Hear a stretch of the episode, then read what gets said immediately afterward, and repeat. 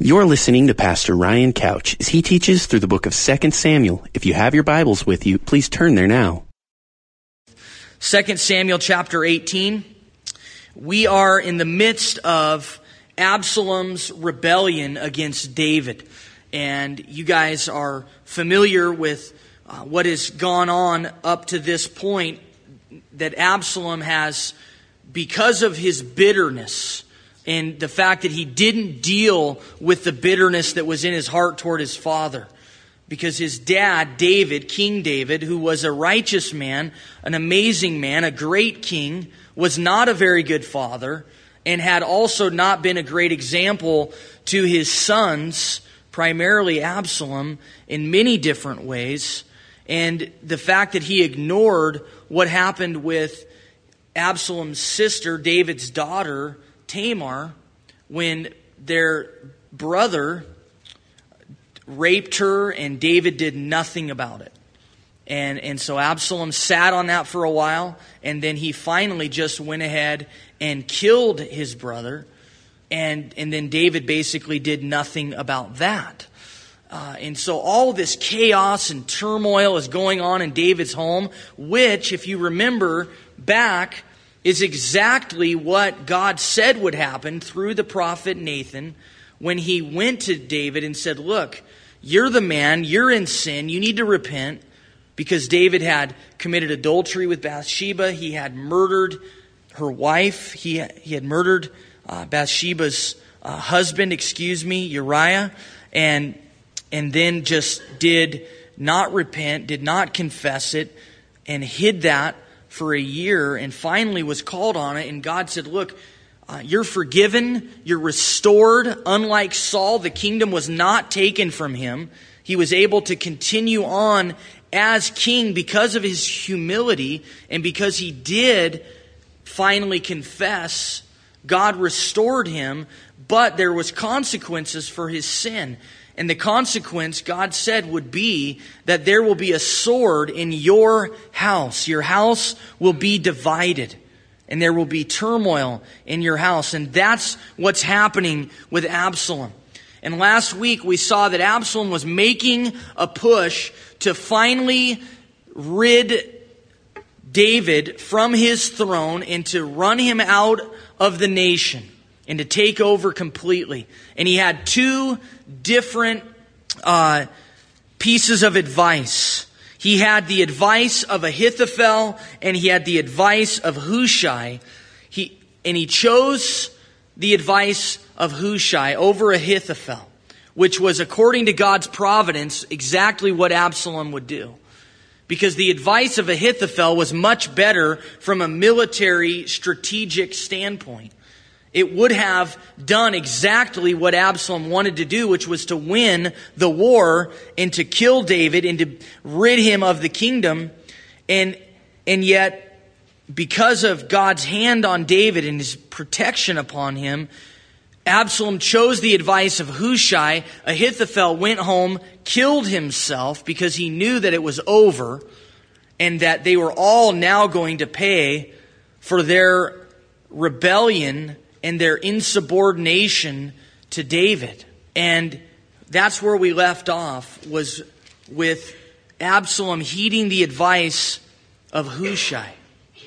And it says that David numbered the people who were with him.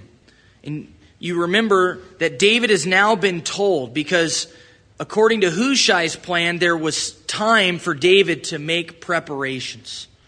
That's exactly what Hushai wanted because he was really working for David, yet masquerading as though he was on the side of Absalom. And he went and told Absalom, look, you need to give some time. You need to allow all the troops to, to form from Dan to Beersheba. You need to get all your ducks in a row. And during this time, some men went to David and said, look, you need to get ready because you're going to be attacked. And so that's what David does. And he numbers the people who were with him, and he set captains of thousands and captains of hundreds over them. Then David sent out one third of the people under the hand of Joab, one third under the hand of Abishai, the son of Zeruiah, Joab's brother, and one third under the hand of Ittai the Gittite. And the king said to the people, I also will surely go out with you myself. And so David organizes his troops into three companies. And then he says, I'm going to join you guys. I'm going to go out to war. Unlike the, the time in chapter 11 where he stayed back and then ended up in a lot of trouble with Bathsheba, maybe there was some correlation in his mind. Like last time I stayed back, it wasn't good, and it turned out to be a, a major Uh, issue in my life. And so this time I'm going. But the people answered and said, You shall not go out. For if we flee away, they will not care about us, nor if half of us die, will they care about us. But you are worth 10,000 of us now, for you are now more help to us in the city. And so they said, Look, they don't care about us. Ahithophel was right in saying that there's one piece to this puzzle this war will be won by killing David. And so you're our most valuable resource. You need to stay back in the city. And the king said to them, Whatever seems best to you, I will do. So the king stood beside the gate, and all the people went out by hundreds and by thousands. Now, here's something we notice about David. And David was a flawed man, he was a deeply conflicted man. But David was humble and David was teachable. And here is the king of Israel, the most powerful man in the day, and yet he listens to advice and he heeds that advice. And I think sometimes uh, that we assume that leadership means that we're lone rangers, that we're kind of autonomous, that we don't have to listen to anyone, that we don't really need people and their insight, and that couldn't be further from the truth. A good leader understands his strengths, but he also is keenly aware of his weaknesses. And a good leader will put people around him, not that are going to make him look good, but that are going to be good for the mission. In this particular case, leading the nation of Israel. In the church, promoting the gospel and furthering the kingdom. And sometimes leaders want to put people around them who are weaker than them so that they can look better and they can be elevated and they'll be the shining star. And they don't want to really promote people who are gifted and talented and being used by God. They're intimidated by those people. And what we should be doing, whatever capacity of leadership you might be in, and many of you are in various capacities maybe in work or in your home or in the community or in the church. What we should be doing is putting people around us who have strengths that we don't have and who have abilities that we don't have. And then once they're in place, we should listen to them.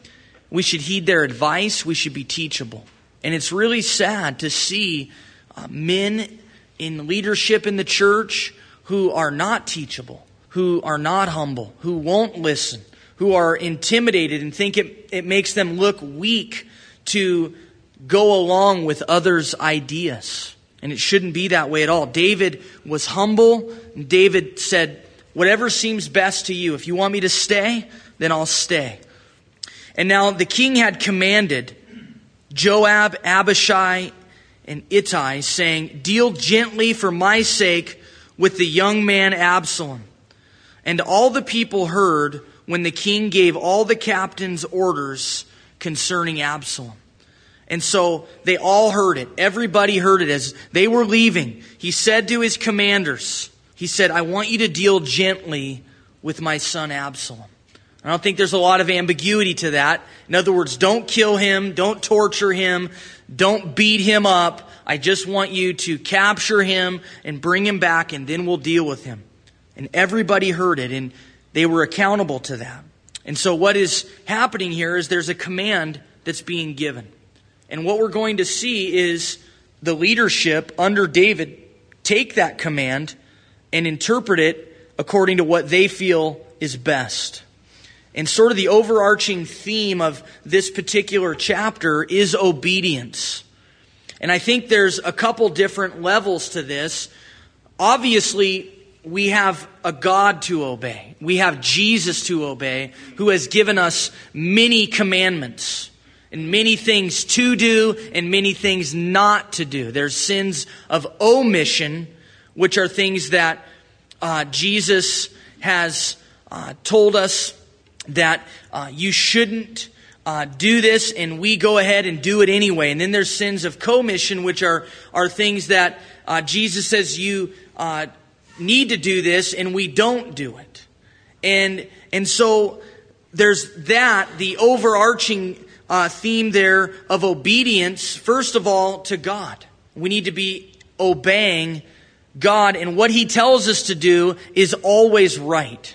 But then there is uh, human obedience as we're placed under authority, and there's probably only a few other things in the New Testament that are more established than that particular uh, concept of being in obedience uh, to the authority that God has placed over you, whether it be in the city, your community, whether it be in your workplace, whether it be in the church. And it's something that I think we see uh, happening a lot amongst Christians uh, who say, Man, I love Jesus, and they're praising God, and they're on fire for Him, and yet they are prideful, they're arrogant, and there's no humility, and they won't submit to anybody. And, and what, what you hear is, Well, God showed me this, and so I'm going to go ahead and do it. Well, God didn't show the leadership of the church that. So if that's what you want to do, then you need to do it outside the context of the church. And, and you see people going around that kind of uh, counsel and around uh, the authority of the church and doing what they feel is best, even though they've been uh, told that that's not uh, what the leadership of the church uh, wants to do or feels led to do or has heard from God to do. It doesn't line up with the vision of the church. And this happens all the time.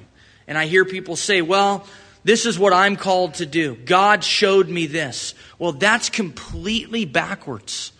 Because the, the Bible makes it very clear that God has put leadership in the church for a reason. And if you are a part of that church, you need to submit to the leadership of that church.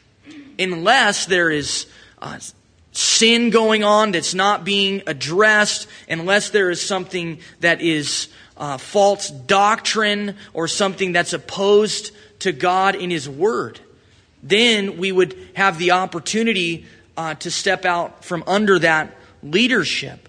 But other than that, just to say, well, God gave me this vision and I think this is what we ought to do. And so now I'm going to pull some people here and there from the church and get them behind my vision. That is called rebellion. And God doesn't look on that kindly uh, at all.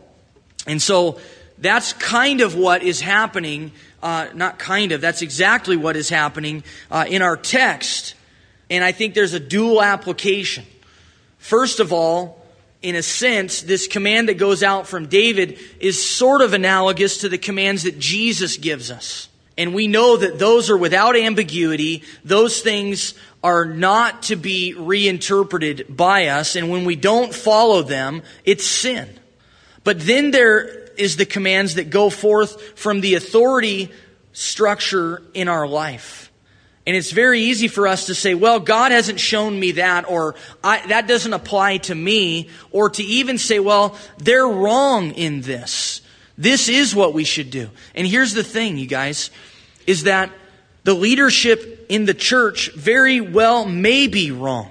Not morally, not doctrinally. I'm not talking about that. I'm talking about less obvious things. Something that uh, you want to do that the leadership says, no, we're not going to do that. When that idea is good, but we're going to pray about it, whatever.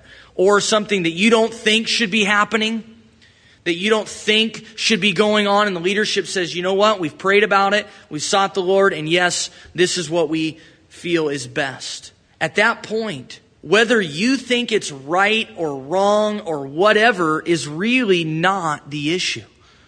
And if it's such a big deal for you, that you can't get over it, then it might be that you need to find another place uh, to worship, to fellowship. You need to find another uh, set of gifted and called elders to submit to. But to go around them and to do your own thing is sin. Whether you think it is a good idea or not a good idea is not the issue. And I can't tell you how many times I've heard people say, well, I'm called to do this. Really? Because the, the scripture doesn't give you that opportunity to use the church as your platform to do whatever you want to do. And, and we have all kinds of Christian needs to justify ourselves, don't we? Well, I had this burning in my bosom, you know. I had this feeling in my heart. I, I had this premonition. God showed me in His Word, in some obscure text or something that I pulled out that is showing me that this is what I'm supposed to do. And the thing is, is that God won't contradict Himself. God won't work outside of the authority structure that He's set up in your life. And if you're not willing to submit to that. And again, you guys, we're not talking about sin and we're not talking about doctrine. We're talking about gray areas where the leadership has to make decisions that you can't flip to a Bible text and make a solid decision on. There are a lot of things that, as elders of the church, we have to say, you know what? I, I, just don't I don't think that's a good idea. Or we, we, we pray about it and we just don't feel that's the direction God's leading us. But it's not cut and dry. And you're going to disagree with some of those things. And at that point, you have to choose whether or not you're going to be submissive to the leadership that God has placed in your life. And it's too common for Christians to be unsubmissive, unteachable, prideful, self righteous, filled with their, their, their, own sense of what is good or what isn't good. It, it's just astounding uh, to me how many times people will come to me and basically want to tell me what is good for the church and what isn't good for the church. And even after I sit down with them and explain to them why we're doing what we're doing or why we're not doing what we're doing, and, and to have them say, well, I'm right and you're wrong. And my flesh wants to say, okay, let, let's think about this logically for a second here. I've poured my life into this church for seven years. I think about it probably 18 hours a day. You think about it like for five or 10 minutes when it's convenient for you, and now you're going to tell me exactly what is the best idea. I mean, you see what I'm saying? It just doesn't make sense from a, even a logical point of view. The, the men that God has called and that are pouring all the time and energy and effort into it are going to be very often the ones that God will speak to about the direction. But going back to David being teachable, the, the leadership needs to be that. And they need to listen, and we do that. And, and every person in this church has a voice and an opportunity to speak and to say, look, this, this, this. But once that has been done, then there needs to be submission to that.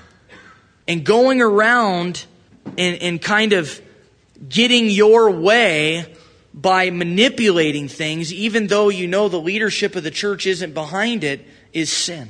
And if this happens often, that that the things that you want to do are not happening or the things you don't want to do are happening, then maybe it is just the Lord leading you somewhere else. But to be insubordinate to the leadership of the church is absolutely opposed to God. And, and, and so I wanted to, to kind of elaborate on that because I think it is so important. And it's something that comes out of this, as David says, look, deal kindly with my son. This is what I want you to do. He didn't ask them to have a meeting about it and decide if that was a good idea or not. And, and even as I'm reading it and as I'm thinking back on it, I can sympathize with Joab, who is going to disobey this order. I can understand why he would not think this was a good idea. Absalom is an idiot. He needed to die. David was the king. David was the authority structure. And this was not a cut and dry issue. This was not something that they could go, you know what? David is absolutely wrong. This is sinful. This is immoral. This is false doctrine. They couldn't do that. This was opinion. And David, as the leader, said, I want him alive. And they should have heeded that, but they didn't. And so the people went out into the field of battle against Israel. And the battle was in the woods of Ephraim. And so David is a little bit smarter today than he was the day before when they're out in the plains. They're out in the flats, ready to just get wiped out by the enemy. And now they, they take the battle to the woods. And the people of Israel were overthrown there before the servants of David. And so there's a civil war going on now. David's men against Absalom's men, and David's men are winning. And a great slaughter of 20,000 took place there that day. And so the destruction of David's sin continues on. The devastation, the repercussions just continue. And here are 20,000 more lives killed because of David's sin, yes, because of his ignoring the sin that was going on in his household and not dealing with it, and because of Absalom's bitterness and rebellion toward his father. And all of that led to all of this death and destruction. And you guys, uh, we've talked about it many times, but our sin brings death. The wages of sin is death. Not just literally that at the end of your life you're going to die. That's part of it. Certainly. And not just spiritually, in that if you don't know Jesus, you will be separated from God and have eternal death. But daily, sin brings death. It kills families. It kills marriages. It kills careers. It kills people's reputation. It kills people's ministries. It kills churches. Sin kills. It brings death. For the battle there was scattered over the face of the whole countryside. And the woods devoured more people that day than the sword devoured. And that is really interesting. The woods. And doesn't say exactly what, and there's some Jewish legends that say wild animals uh, went and killed these people, or that they were sucked up in bogs and, you know, killed by trees, you know, kind of like Lord of the Rings, trees coming to life and taking dudes out or something. It, there's all kinds of Jewish legends about what this means. The woods took more people than the sword. But basically, the bottom line is that according to God's providence, again, God took care of it. It, it didn't even need to be David and his men God was going to protect them and God was going to ensure a victory. Whether it was by sword or whether it was just like a mystery, like, how did all those dudes die? They're just like laying dead over there in the woods. And it was because God was with David. And whatever is happening, you guys, in your life, whatever's happening, if God is for you, who can be against you? If God's hand is upon you, he will protect you. He will provide for you. He will ensure victory for you. Even in the midst of your sin, even in the midst of bad decisions on your part, God will carry you through. You, you might be thinking, well, you know, I've made some really bad decisions and I've, there's been sin in my life and I've been in rebellion to God. And, and so this is just punishment for me. This is just God punishing me. And nothing could be further from the truth because that's not how God works. God is not going to just let you go because you sinned or because you were in rebellion. He's not just going to say, well, you're on your own now, forget you. He will carry you through, and there will be repercussions, certainly. But ultimately, you will end up victorious because God will ensure victory for you just like he did for David. Even though David deserved really to lose, even though David very easily could have just been totally left out to dry by God because of his sin. and poor decision. But that isn't what happened at all. God protected him, and even we see God's providence in the woods devouring more people than the sword. And then Absalom met the servants of David, and Absalom rode on a mule. It doesn't sound like a really powerful military figure riding on a mule. You know, I don't know if he thought that one through very well or not. But Absalom's kind of a weird dude. He makes a lot of really funky decisions, and I think this is one of them. Riding in on a mule. And the mule went under the thick boughs of a great terebinth tree, and his head caught in the terebinth. So he was left hanging between heaven and earth, and the mule which was under him went on. Now, often you'll hear people say that Absalom was caught by his hair, and the text doesn't say that. It says he was caught by his head. Now, it seems to make sense that it was his hair. You remember earlier that we read that his hair was just luxurious, that his hair was like uh, hair that, that women covet. You know, when he cut it off, it weighed like five and a half pounds, and he cut it once a year. This was the kind of hair he had. But it doesn't say he was caught by his hair. Maybe he was, maybe he wasn't. Whatever the case, he's in a precarious situation. He's hanging between heaven and earth, and he's unable to do anything about it. His mule takes off, just like mules would do. You would expect that, right? Just see this stubborn mule, like, man, I'm glad to get rid of you anyway. Thing takes off. Now, a certain man saw it and told Joab and said, I just saw Absalom hanging in a terebinth tree. Seems funny, right? So Joab said to the man who told him, You just saw him, and why did you not strike him there to the ground? I would have given you 10 shekels of silver and a belt. I don't know about the belt. The money sounds cool. I don't know what kind of belt it is, but apparently that was something valuable. It's like, I'll give you 10 shekels of silver and a belt. Okay, cool. but the man said to Joab, Though I were to receive a thousand shekels of silver, which is a boatload of money, though I were to receive a thousand shekels of silver in my hand, I would not raise my hand against the king's son. For in our hearing, the king commanded you and Abishai and Ittai, saying, Beware lest anyone touch the young man Absalom. And so, this particular dude that saw Absalom hanging in the tree that Joab said, Why didn't you kill him? This guy had it figured out. He understood obedience. It wasn't about his interpretation. It wasn't about him saying, Well, I think this is a better idea. I think we ought to get rid of Absalom.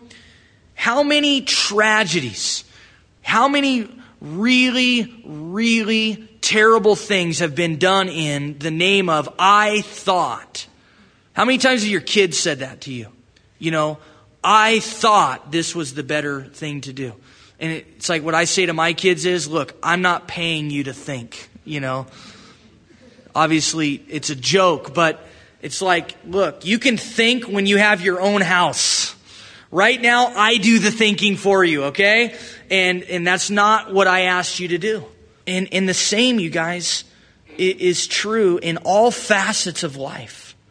If God has not placed you and called you and gifted you to be a leader, then you need to submit to the leaders in your life. And even if you are a leader, you ultimately have leadership in your life that you need to submit to.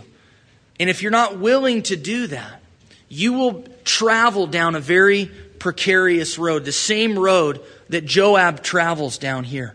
A road that basically says, like children do, well, I thought. And you know what? Sometimes you will be right. And sometimes it'll work out. And you'll kind of luck into some good decisions. But there is going to be a lot of times where you devastate people around you, you ruin relationships, you offend God, and you sin because you're not willing to submit. And wives, this would apply to you, certainly, as God has called you to submit unto the, the husband that he's given you. Whether or not you think he's a good leader is not the issue. There's a leadership structure that is the order of things in the universe. God the Father, Jesus Christ, who has willingly submitted to the Father. The men that God has placed in leadership, whether it be in the home, in the community, in the government, in the church, the, the people that God has placed in leadership in those different structures, which in the home and in the church, I believe are males, and in the government and in the community and in business, that's a whole different story, a, a whole another conversation. But let's just talk about the home and the church. It's the male leadership that God has placed. And I don't think there's any question about that biblically. And there's no real struggle to substantiate that. And then God has placed people under those leaders the Father, Jesus Christ, the male leadership, and they are called to ultimately be submitting to the Father, and by doing that, they're submitting to the leadership in their life. And it isn't about, well, I thought this was a better thing. And that's what Joab does. I mean, as the words are going out of David's mouth, don't touch my son, Joab's going, ah, screw you, David. Good idea but screw you. That's totally what he's saying. And, and it's sad to see that. It's sad to see that in the heart of Christians who, who are fired up for Jesus and praising God and reading His Word. And then there's this huge issue of pride in their life. And often they don't see it. And then they wonder, why isn't God using me? And why isn't God blessing me? And why am I not being totally a part of, of his work and, and what is going on. And, and this is the issue. And this is the issue for Joab. This unnamed, anonymous guy got it right. He said, Look, I heard the command. There wasn't a question. Otherwise, I would have dealt falsely against my own life, for there is nothing hidden from the king, and you yourself would have set yourself against me. Then Joab said, I cannot linger with you.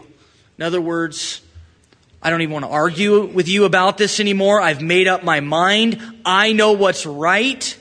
And there could have even been on the part of Joab some conviction there. He didn't want to hear it anymore because he knew this guy was right. It's like, look, I don't want to talk about this. I don't want to hear from you anymore. I can't linger with you anymore. And he took three spears in his hand and thrust them through Absalom's heart. I guess one wasn't enough. And it, again, this is just the bitterness and the rage. It's kind of like crimes of passion, you know, when somebody's stabbed like 14 times or shot, you know, four or five times. He runs three spears through his heart, which really speaks of his chest, this torso area.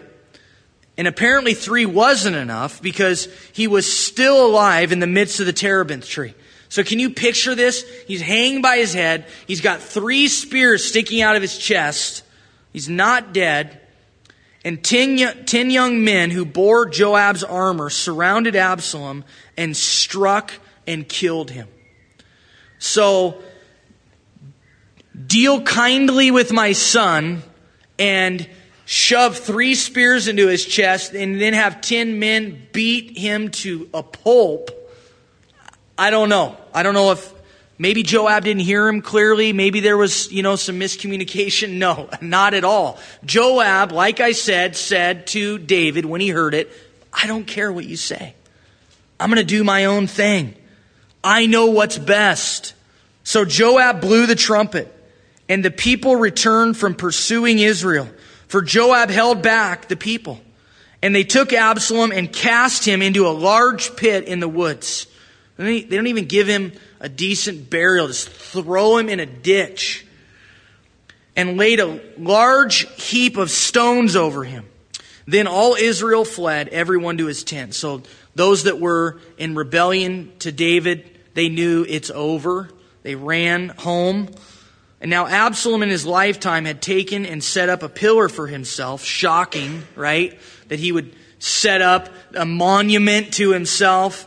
This is just sort of another uh, defining attribute of Absalom. He was completely full of himself, which is in the king's valley. For he said, I have no son to keep my name in remembrance. He called the pillar after his own name. And to this day, it is called Absalom's monument. And so the first 18 verses really speak of the murder of Absalom, which is exactly what it was, because there was a direct command not to kill him. And Joab did it anyway. And now, from verses 19 to 33, we're going to see David hearing the news and, and how that news is brought to him and some of the implications uh, that it has. Then Ahimaaz, the son of Zadok, said, Let me run now and take the news to the king, how the Lord has avenged him of his enemies. And so Ahimaaz wants to take the news to David. He, he, he really wants to go tell David, and, and yet Joab said to him, You shall not take the news this day, for you shall take the news another day. But today you shall take no news, because the king's son is dead. And so Joab is wanting to spare Ahimaaz the grief of telling David this news. He doesn't want him to have to do it. He's going to send, in fact, a foreigner to do it. He, he's, he's trying to protect Ahimaaz. Then Joab said to the Cushite, Go tell the king what you have seen. So the Cushite bowed himself to Joab and ran. And Ahimaaz, the son of Zadok, said again to Joab, But whatever happens, please let me also run after the Cushite so Joab said, Why will you run, my son, since you have no news ready? And so apparently there's a couple different thoughts here. Maybe Ahimaaz didn't know what happened at all, and he just wants to go. That doesn't seem likely, though, because why would he want to go tell David if he, if he knew nothing? I, I think he did know, but he just didn't know the details. He didn't know all of the implications. And so Joab says, Look, you, you don't have all the, the information. You're not going to go. But he goes on, Ahimaaz says, But whatever happens, let me run. So Joab said to him, Go ahead. He just gives in. Go do it, dude. Then Ahimaaz ran by way of the plain and outran the Cushite. So either he took a different route that was like a quicker route, or he was a lot faster than the Cushite. Whatever the case, he beats him. And now David was sitting between the two gates, and the watchman went up to the roof over the gate to the wall, lifted his eyes and looked, and there was a man running alone, which in that day and age would have told you that it was a message that was coming. This is like an email, you know. And if, if you see a whole bunch of dudes running, then you know that that's like a war somebody's being chased. So there's, there's a, a battle going on. But one dude running was, was a message. And so the watchman cried out and told the king. And the king said, If he is alone, there is news in his mouth. And he came rapidly and drew near. Then the watchman saw another man running. And the watchman called to the gatekeeper and said, There is another man running alone. And the king said, He also brings news. So it's like a second email coming in. So the watchman said, I think the running of the first is like the running of Ahimaaz, the son of Zadok. And so maybe this dude is really quick. He's like a track star. Because from a long way away, they recognize, man, this guy's quick. This has got to be Ahimaaz. Either that or his running style was so jacked up that you could recognize it. You know, maybe he's bow legged or something. But they recognize Ahimaaz. And the king said, He is a good man and comes with good news. See, more than likely, Ahimaaz was a messenger who always brought good news. And that's why Joab didn't want him to go. Because this wasn't good news. But Ahimaaz, I think, knew some of the details, knew that Absalom was dead, and in his mind, he assumed that was good news. Joab knew this isn't good news for David This is good news for the kingdom, at least in his interpretation. This is good news for the nation. But he knew that David wouldn't take it as good news. Ahimaaz thinks it is good news. And he's typically one that brings good news, as is evident by the king saying, He's a good man. He comes with good news. I know this guy. He, he's always the one. He doesn't come and say, I've got some good news and bad news. Which do you want first? He comes and says, I've got good news all the time. I mean, that'd be a cool job. So Ahimaaz called out and said to the king, All is well. Then he bowed down with his face to the earth before the king and said, Blessed be the Lord your God, who has delivered up the men who raised their hand against my lord the king. And so, see, Ahimaaz thinks this is a good thing. David, your enemies have been taken care of. And the king said, Is the young man Absalom safe? David had become rather myopic in his dealing with his son. He really isn't concerned about the kingdom. He's really not concerned about all of the repercussions of what Absalom is doing, undermining his authority and taking the kingdom from him. He's really not concerned with any of that. All he's concerned with is, is my son safe? Which on one hand, as a king, is not good. He had become short sighted.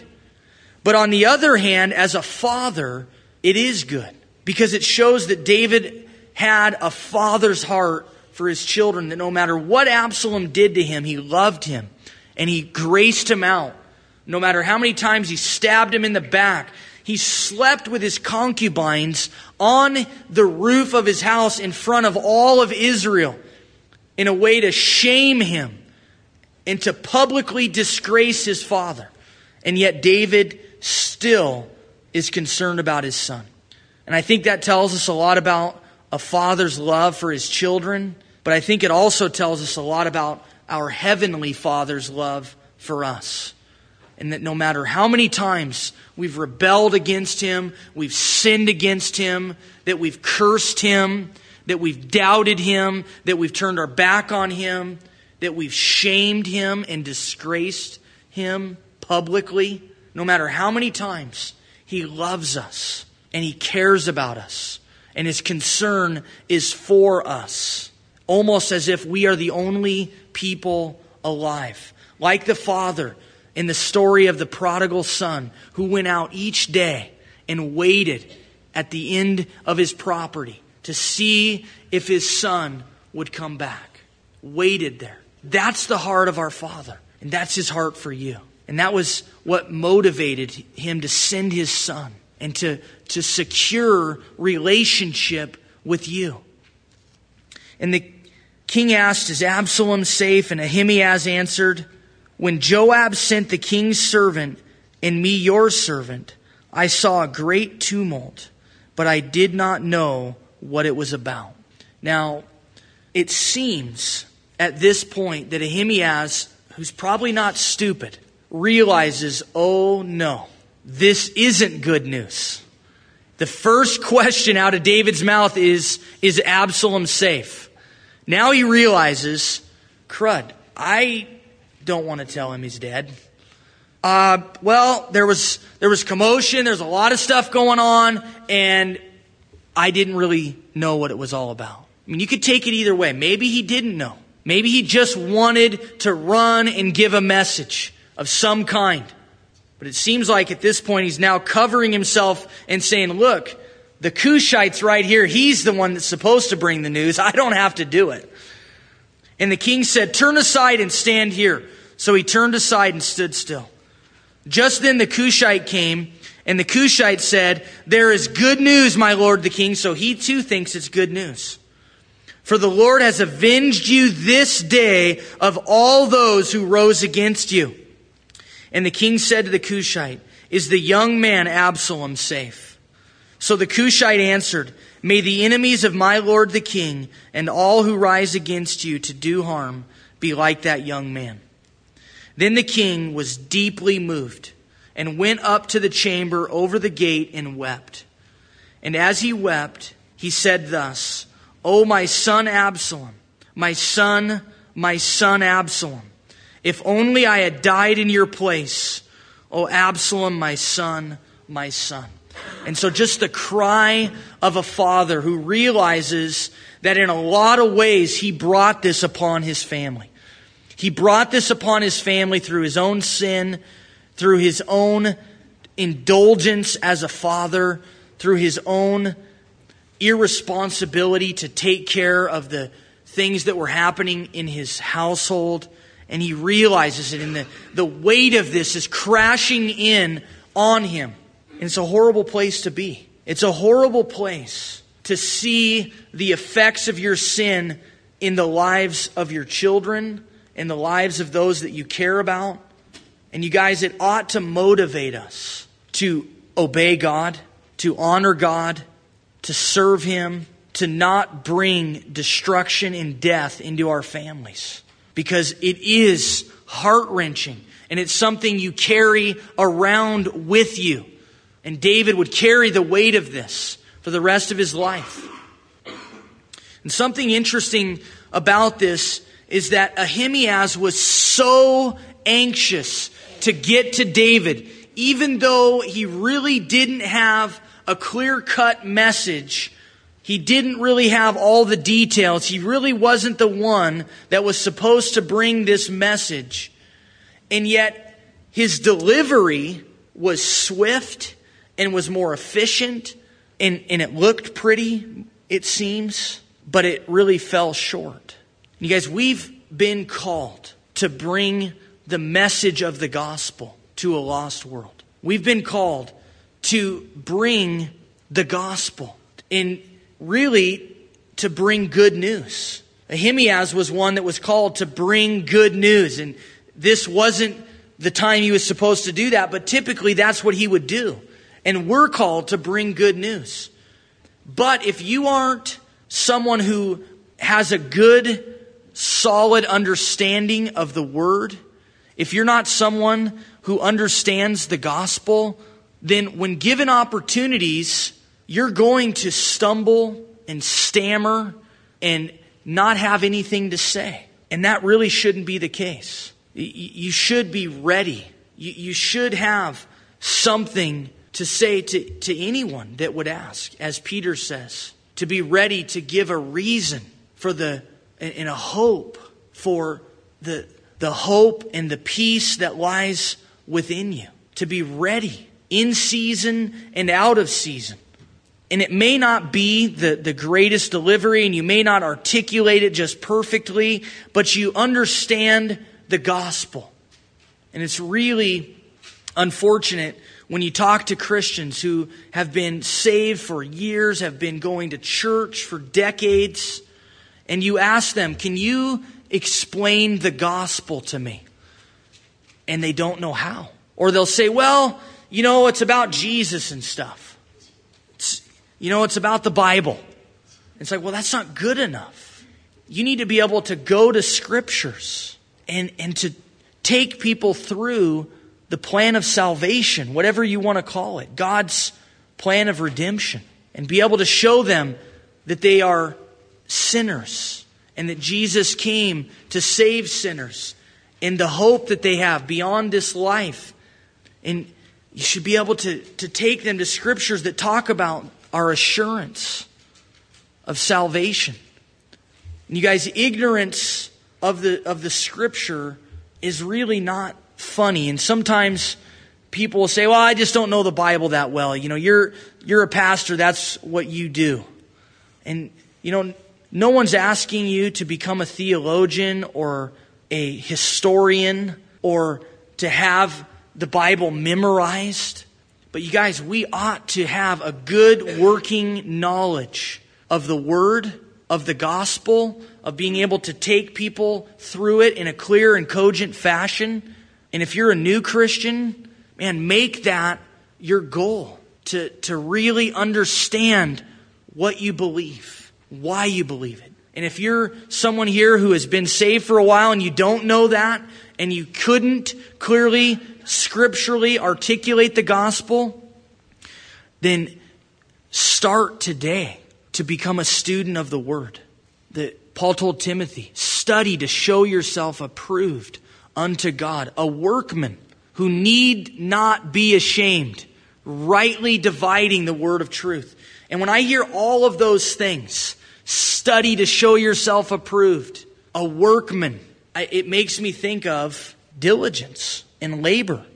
And, and that's what you're called to do, is to, to labor and to know the word. And it isn't always easy.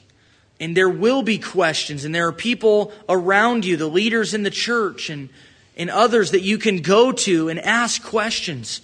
But don't continue in your ignorance. Be a student, be a reader. Ask for good book recommendations. Never be satisfied with where you're at because the world is looking for a reason for the hope that lies within you. Your neighbors need it. The person at the grocery store needs it. When I used to work at Costco, I would come in, I was the meat wrapper, and the, the meat cutters had already been working for three or four hours by the time I got there. And so they had already sort of, you know, been on a roll with good jokes and their crude, you know, kind of um, just thoughts. And I mean, it, it was a crazy place. So it would already be in full motion by the time I got there. So I was sort of like stepping in to Comedy Central. It, and the first question that they would ask every day that I walked in, they knew I was a Christian. They knew I was studying to be a pastor and was interning. And, and they, they would ask me, What's the word for today? What's the word for today? I don't know what they did with all those words for today. I think they just used them as fire fodder to stoke their fire to make fun of me more. But awesome opportunity. And, and I knew going in, as I was walking through Costco toward the back, and I could see the guys through the windows, I knew I better come ready because they're going to ask me, What's the word for today? And you know what? A lot of times, I didn't have much to say. Just sort of get going with life and overwhelmed with whatever's happening in your life that day, and, and you get caught up in the moment, and you show up, and what's the word for today? And you got nothing to say. You know, it's kind of like your Facebook status, you know, and you think, I've got nothing to say today. How many times? It's like, I've got nothing to say. But you know what? We ought to have things to say. There ought to be a new song on our heart. There ought to be a fresh word from the Lord as we're daily walking with Him. And, and you guys, if, if that's a struggle for you and, and you don't know the word, man, plug in. Talk to me. I'd love to point you towards some resources that will help you in, in that area. Talk to those who are students of the word. Ask them to disciple you. And, and you guys, I'll close with this. But in my 12 years of ministry or whatever it is, and, and all the people I've led to the Lord and all the people I've discipled, I can almost tell you just 100% of the time, and it's not always cut and dry, but pretty much it is. Those people who come forward in an altar call or pray a prayer or say they want Jesus or get baptized, all those things, all those public demonstrations, the confession of your mouth, and all of that, which really none of that ensures salvation. You, we don't know what's happening in someone's heart. But every time someone comes to Christ, there's basically one thing that I've seen that will determine if that person goes on to maturity, into service, into using their gifts, into leading other people to Jesus, and discipling and being on mission, one thing, and it's their hunger for the Word every time. I've seen people who, like a firecracker, I mean, they, they, they're just lit up and boom, and that's about it. And there's no hunger for the Word, there's no desire to get into the Word, there, there's really no follow through with offers of discipleship. When you say, look, we'll, we'll hook you up with someone, you can be discipled. Ah, no, I'm not sure. I don't have time. I'll get back to you. They don't do it. They're not in the Word, and they, they say, oh, I just don't get anything out of the Bible, and I'm not reading it, and you talk to them, and no, I'm not in the Word. And those people just, ee, just fizzle. And the people, 100% of the time, I don't care how they got saved, you know, a prayer, coming forward, whatever it was. But if they'll get plugged into the Word, they grow and they stay on fire. They're not a firecracker. They're just, they endure and they continue and they, they grow in Him and they get on mission and they lead other people to Jesus. You guys, I've seen it that way every time. And so the message that you've been given, are we being faithful with it? Do we know it? Can we articulate it to a lost world around us? We talk a lot about mission and being on mission. And Ahimaaz wanted to be on mission. I mean, he had that down. But you guys, message and mission go together. We can be on mission, but without a message, we're not on the right mission.